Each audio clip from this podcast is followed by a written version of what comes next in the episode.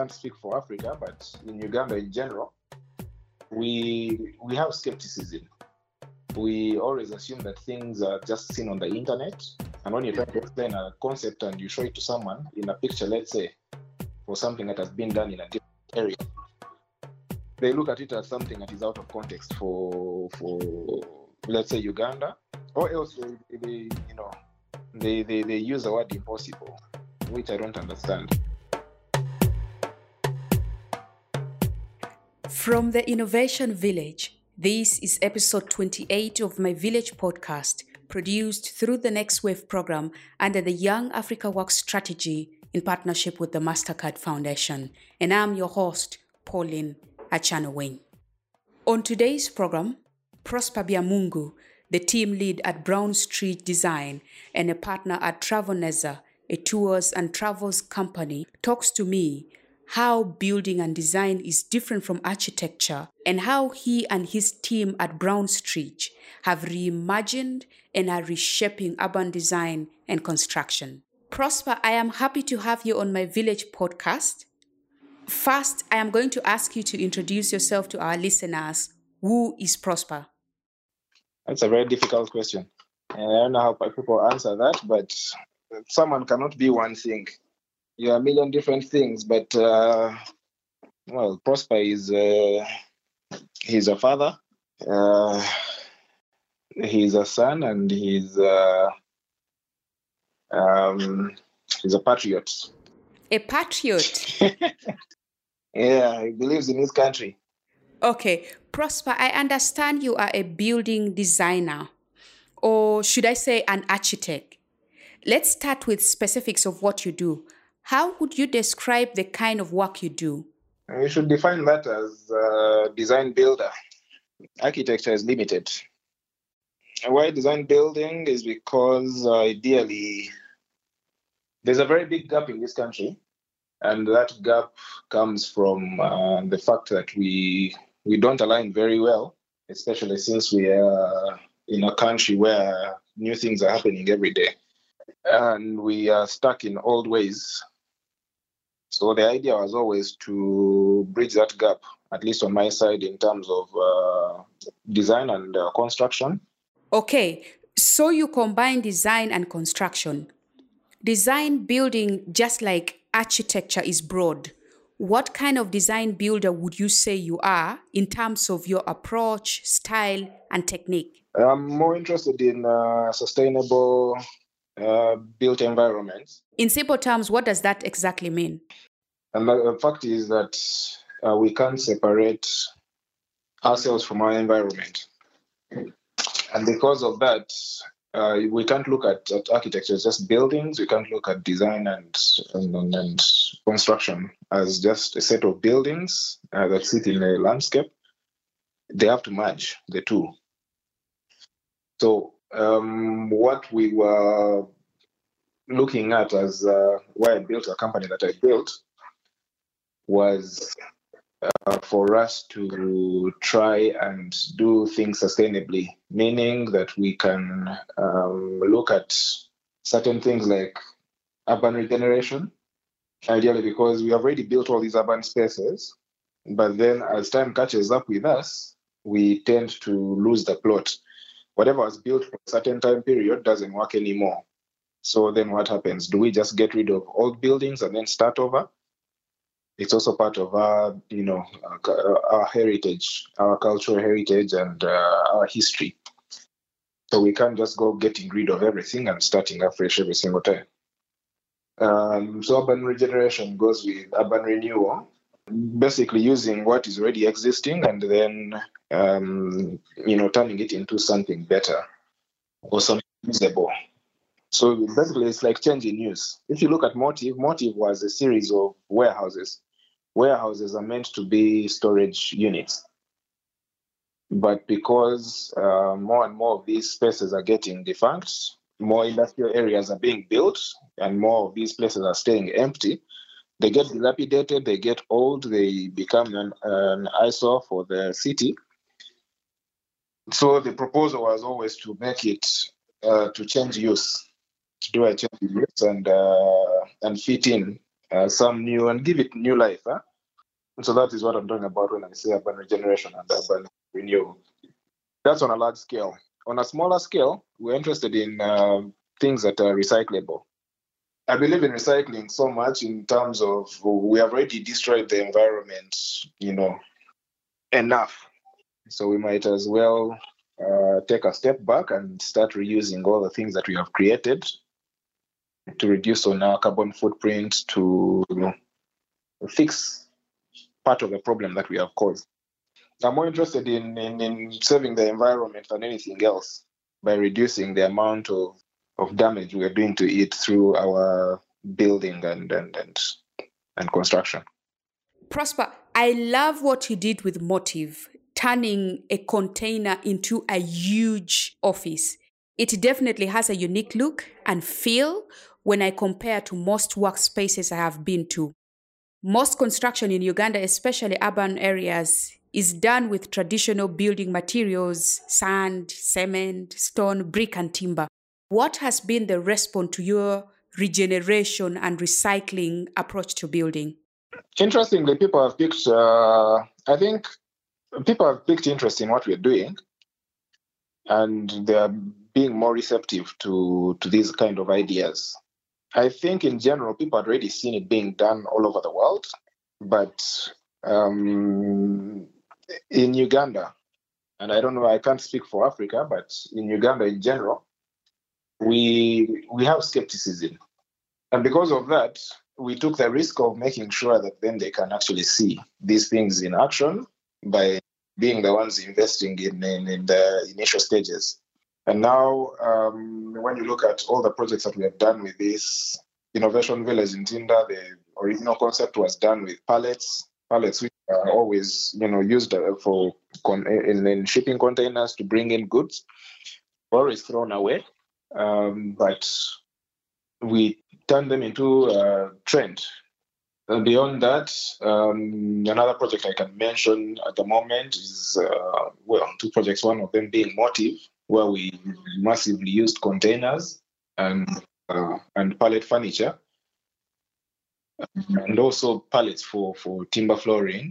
Uh, to both keep costs moderate and um, also to give a unique look and to give new life to some of these things. We keep to our principles because we believe in them. The third, which is an upcoming project that I can share, is uh, container hotels. The idea has been to get shipping containers and then build rooms out of them. That's a project that we're starting on at the moment, and uh, this is in uh, conjunction with we're working with um, Amos Wekesa. Sustainability goes deeper than just choosing a certain type of material. So understanding and uh, it's it's it's upskilling people who have been used to a certain way of thinking and uh, giving them more ideas on what is possible so they, they are more open-minded to, to, to ideas that they have never actually worked with. So this has been actually very good for us because we always, you know, upgrading carpenters, builders, and welders, and all these guys who, on their own set, will say, "This is impossible," until the guy does it, and you know they're proud of themselves and they are happy. They, they are more open minded to new ideas. When you tell them to do something else, you don't meet resistance, you just meet more curiosity this time. So I think it's been a good learning curve for many. Prosper, I am curious. How did your collaboration with Motiv come about? Well, I have worked with uh, Innovation Village from the onset. We, we, we basically started together uh, with uh, CK. He told me an idea at the beginning and said, I would like to, you know, bring it to life. The idea was not just about space, it was always about the people, like I said. It's always about the, the lives you're going to touch. Uh, but um, my expression of that was through space. And because now space is what people use to, to sit down and then talk to each other, share ideas before anything else space facilitates conversations, it facilitates um, ideation. It also makes people feel a certain way psychologically. uh, gives them the drive to work, to work better, to work harder, to you know, uh, to look forward to to to new de- to new developments. So once he told me the idea for Innovation Village, which was always to help the uh, different startups. I was a startup at that point as well. I bought into the idea and I said, um, yeah, this is something that we can work on together. And we've been doing that ever since. Uh, because ideally you have to be ahead. You have to be you have to be the one to set the pace. So in order to set the pace, you start by understanding who is going to work in these spaces and why.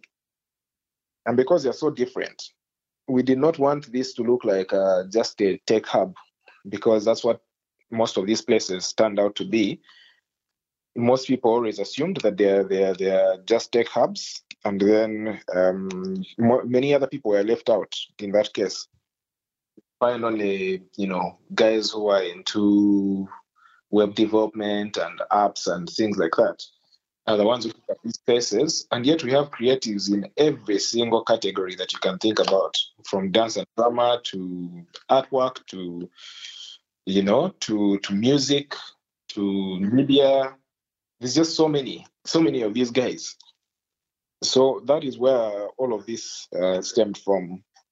I love the fact that you center people in your work. Many times you enter a space, especially rentals, and you wonder if the owner paused and considered the needs of his tenants. Coming up after the break, Yeah, we we have an interesting public transport system, but it has to it will have to be revised in this case in, in order for it to fit within the new contexts of things that we are doing. We can't always lock down. We can't say that taxis will have to be kicked off the the, the, the streets. We're just going to have to redesign around that. How do people then move? Um, when you look at the bigger picture, this the city in general has not been designed properly for for for motorists.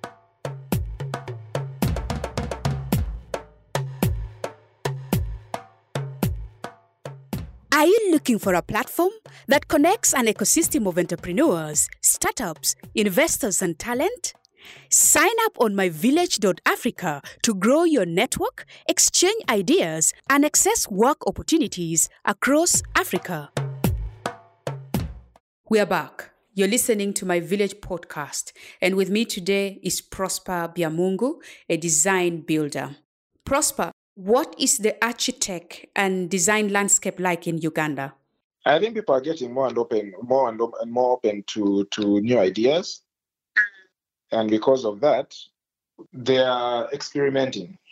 There's a, be- a very big um, experimentation culture going on at the moment, where people are even more receptive to ideas, partly because the internet has opened up a lot, a lot people's minds and also exposure beyond just something you see on the internet. More and more people have traveled and and, and seen what other people are doing. You also have to understand that um, whatever we may think, the economy has actually grown. People have more access to money, they have more access to resources, and they have more time on their hands to to to ideate with others. So that is a very big factor in in, in what's what's happening on the on, on the architectural landscape of this country. Yeah, so it's an open playfield, I would say, with open goals. The architectural space has been accused of elitism. It is said only a few Ugandan can afford hiring one. This has resulted in shoddy work, and we have seen buildings, especially commercial buildings, collapse. What are your thoughts on this? I think that people need to be educated. I think people call things expensive before before they have the, the, information, the right information. They don't have the right information. When someone is doing um, architectural plans and drawings and you know a setup, an architectural setup for you, it is not just a set of drawings. You know, so sadly, architects and, and, and designers in general and this cuts across many many fields, including web design, including um, you know um, graphics design, creativity in general, even art itself. It is undervalued in this country. Strange thing is that people value uh, they value products more. So let's say someone is willing to pay for all the materials that go onto a site, is willing to pay the engineers for the building works, but they're not willing to pay the architect for, for, for the work and ideas that they're putting in. And yet, without the ideas and the plan, none of this other stuff is, is, is, is you know, is viable. And that is why you see people building and spending so much money breaking and changing and when if you had hired an architect in the first place, you wouldn't be having these problems. In fact, his job is to save you from all of that. Once he gives you a plan, the plan is not a drawing. The plan is even how to execute. Uh, it's it's how to to manage costs. It how it's how to to deliver quality. You know, so all of these are the traits of, of architects and designers that are being ignored. You understand? So I think that is actually what happens. The fact that they're undermined so much and yet we are delivering a service that is very, very crucial. A lot of things go through the cracks. Yeah, but it's not elitist. It's actually never been really elitist, apart from a few people who, you know, who tend to to to to, to have God complexes. In general, it's supposed to be a very social profession. Yeah, it's supposed to be about the people. Prosper, what challenges do you face and how can young people getting into the industry navigate them? One of the challenges is um, convincing people that an idea is, is, is worth investing in. People in general are very careful in what they invest in. And because of that, uh, they tend to be slow on the uptake when an idea comes up and it has to be put up. But infrastructure is a very important need, I would say, for development. And infrastructure being roads, buildings, um, electricity, and the rest, utilities. All of these, they have to be in sync in order for things to work out, um, you know, easily. So the challenge is that all of these things are not they, they, at the moment. They, they, there's a there's a very big problem there. Yeah, the fact that that, that um, people are not willing to to invest in the right kind of infrastructure to to facilitate uh, what we do. And that's the first one. The second one is um, I wouldn't call it ignorance. I would call it uh, limited information. There's limited information for people to make decisions on how they are to invest both their time and money. So that is something to look into as well. How do we uh, disseminate more information? So part of what I've been doing is um, having like a media team internally that then documents almost everything that we do. So, so people can see the process.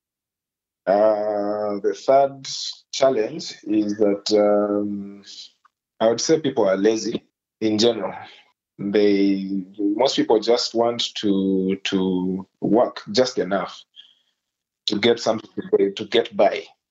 Yeah, so you'll find that a lot of workmen, because they are undervalued, they also don't put in as much work, and that's what the, the laziness. It's not that they don't be hardworking, it's it's it's a it's an effect that comes from you know how they're being treated, and that leads to the fourth problem. The fourth problem being that there are classes of people that are looked down upon in this country, and one of those classes is, is the working class in terms of um, skilled labor, builders, carpenters, welders, um, you know, people who use their hands, cleaners, plumbers, electricians, for people who are not white collar job people are looked down upon in this country.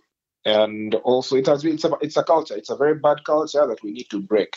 So what's happening is that because they are looked down upon, even technical schools are not looked at as as, as, as, as important as they should be looked at. They are not given as they're supposed to. That said, you'll find that technical schools are basically looked at as places where they are going to you're going to send a person because they failed in, in, in either high school or primary school. So it's it's looked at as a place for failures. That's the first thing. The second thing is that it's looked at as a place where, because you couldn't afford the university, that's where you're sent. The third thing is that most people choose it as, as, as a last option, as the last last option, rather than looking at it as a career option that is uh, that, that is um, very, you know, respectable. That's a culture that we have created, and that's a that's a culture that we really really need to break because all countries that you can think about which are developed, these are very respectable jobs in terms of handymen and people who actually can do this kind of stuff are paid very, very well. So, what role do you think young architects and design builders can play in remodeling the country? We need to look at urban planning as a very, very serious and critical thing and then fit within that that plan because once you do that then you have organization and if you have organization then it is easy to to control to, to have controls uh, that then help the people to to uh, to build themselves better to build it it gives you a better way of building um, businesses that's the first thing and the second thing is that they need to stop thinking that things are put on a silver platter and they they happen overnight nothing happens overnight other countries which we look at and we try to compare ourselves to, these are guys who have hundreds of years. So, in order for that change to happen, people have to open their minds to the fact that it will, it will take time and it might not even be in your lifetime. It will be in someone else's lifetime. So, set the, the you know, set the launch pad for the next generation. If you're not able to achieve something this generation, at least make sure that the, the, the person who comes after you uh, does a better job because they have the, the, the, the, resources and the capacity and also the foundation to, to do it. And uh, yeah, the, the, the need for, for, for them to build a working culture that allows them to, for lack of a better word, prosper in their industries. Also, prosper in in what ways do you see COVID changing architect and design? So I think uh, to answer your question on, on, on, how COVID is going to affect this industry, it already started doing that. We need more open spaces. We need more urban parks people can actually walk and and and and, and, and have the freedom to, to to have distance between them and enjoy nature without having to to be you know pushed just into these gated communities and and and, and uh, sometimes ghettos we need to understand that um, that urban public spaces are very important. We need to understand that um, things like working from home are important now. They always have been important. That's why some people have home offices. But when you think about it, the way we have been setting up things, you know, apartments and, and, and, buildings, we never design working spaces inside homes because we assume that we have to go to a different place of work. That is something that has to change. And also, the design and, and, and use of small spaces is becoming very, very important. Small spaces meaning that not everyone can afford a house that is four bedrooms, three bedrooms, and an office, and I don't know whatever else. Most people can only afford a two-room house, maybe, or uh, apartment, like a one, uh, like a one-bedroom apartment or even sometimes a studio apartment. So then how do you design around that? Also, we have to understand that product design is it's going to be very important. Product design and and and and, and technology around um, around work. How do you then protect yourself? We can't have well, we probably can have masks for a very very long time until it goes away. But we have to look at uh, you know uh, PPE very, very seriously now, uh, personal protective uh, equipment. The other thing I see in the future of this is, is insurance. People have to start taking insurance very seriously because anything can happen. And the transport system. You know, the transport system changing very, very radically. We have an interesting public transport system, but it has to it will have to be revised in this case in, in order for it to fit within the new context of things that we are doing. We can't always lock down. We can't say that taxis will have to be kicked off the, the, the, the streets. We're just going to have to redesign around that. How do people then move? Um, when you look at the bigger picture, this the city in general has not been designed properly for for for motorists. Motorists being guys on motorcycles and, and, and I'm not talking about I'm not talking about cars. The city has been designed for cars rather than pedestrians and and and and, and, and vehicles on two wheels, which is bicycles and bikes. We will have to start looking at that very carefully because people if we can become a walking city, because a lot of people actually walk to work. If uh, bikes and, and, and, and bicycles are considered more, we would have less accidents on these roads in terms of uh, what's what's. So that, this has to be designed, and even in, in the, the frontages of, of, of buildings, and you know, they have to be redesigned in such a way that they allow people to walk very easily. You know, yeah. Prosper, what's your dream project? Interestingly, I, I, I, like looking at, how do I put it? I like looking at things both in the micro and the macro. The micro being the very small, tiny details, which is chairs, tables, ergonomics. Those things interest me, how people use small things and gift packs and, and, and, and you know. Uh, but then the major point, the major picture is always looking at, um, at, at, at the larger, you know, the larger picture of what's going to happen. So I'm looking at tourism in general. We're doing a series of safari lodges and things within the hospitality industry. How do we then boost tourism using the skills we have? That's one of the major projects I'm working on right now. I'm a partner in uh. It's uh, yeah, a tours and travel company that's going to have a, that that basically has a managing wing as well. So we'll be managing a couple of uh, safari lodges as well while we build them. So my imagination has been um, design, build, manage. You sit at Motiv, a co working space. Do you see this being embraced by other workspaces? I think it's uh, one of the reasons that I even bought into the project was that we, we, it was because I could see that that that creatives needed they needed each other. But the way creatives work in general is that they are very lone wolves they, they, they, they think that they can only work by themselves, that is when they can get be- the best results, which is uh, an artist's complex and, and, and creatives complex. We forget that working as, as, as, as teams yields better results because the ideas get better and better. Whatever idea you think you have, someone can make it better. I think that that um, that's that's that's that's why Motiv is best place to to make things like this work. It is a space where if you're creative and you're sitting in here and you're watching your friend move 10 steps forward, then they can teach you a thing or two beyond just skill. They can teach you how they make deals, they can teach you how they sustain projects, they can teach you how they, market, how they keep their brand, how they, they, they promote their brand, how they, um, you know, do quality control. It's the best way to do it any collaborations you're working on with Motiv or the Innovation Village? No, definitely. We've done all the innovation villages together and it's still ongoing. We are still working on that. But then some of these projects now, the bounce back on all of this is the fact that a lot of the projects that are coming in that are much bigger because we built Motiv as a as, as, as, as a foundation, then we're going to collaborate on building some of these projects together as well. Um, like I mentioned, some of these safari lodges are coming right through with Motiv, with our workshops, with our uh, fashion district. Everything is if it becomes self-contained and, and, and, done internally, then you're not only saving cost, but then you can guarantee the, the quality that's going to come out of it because you you you you are controlling the process.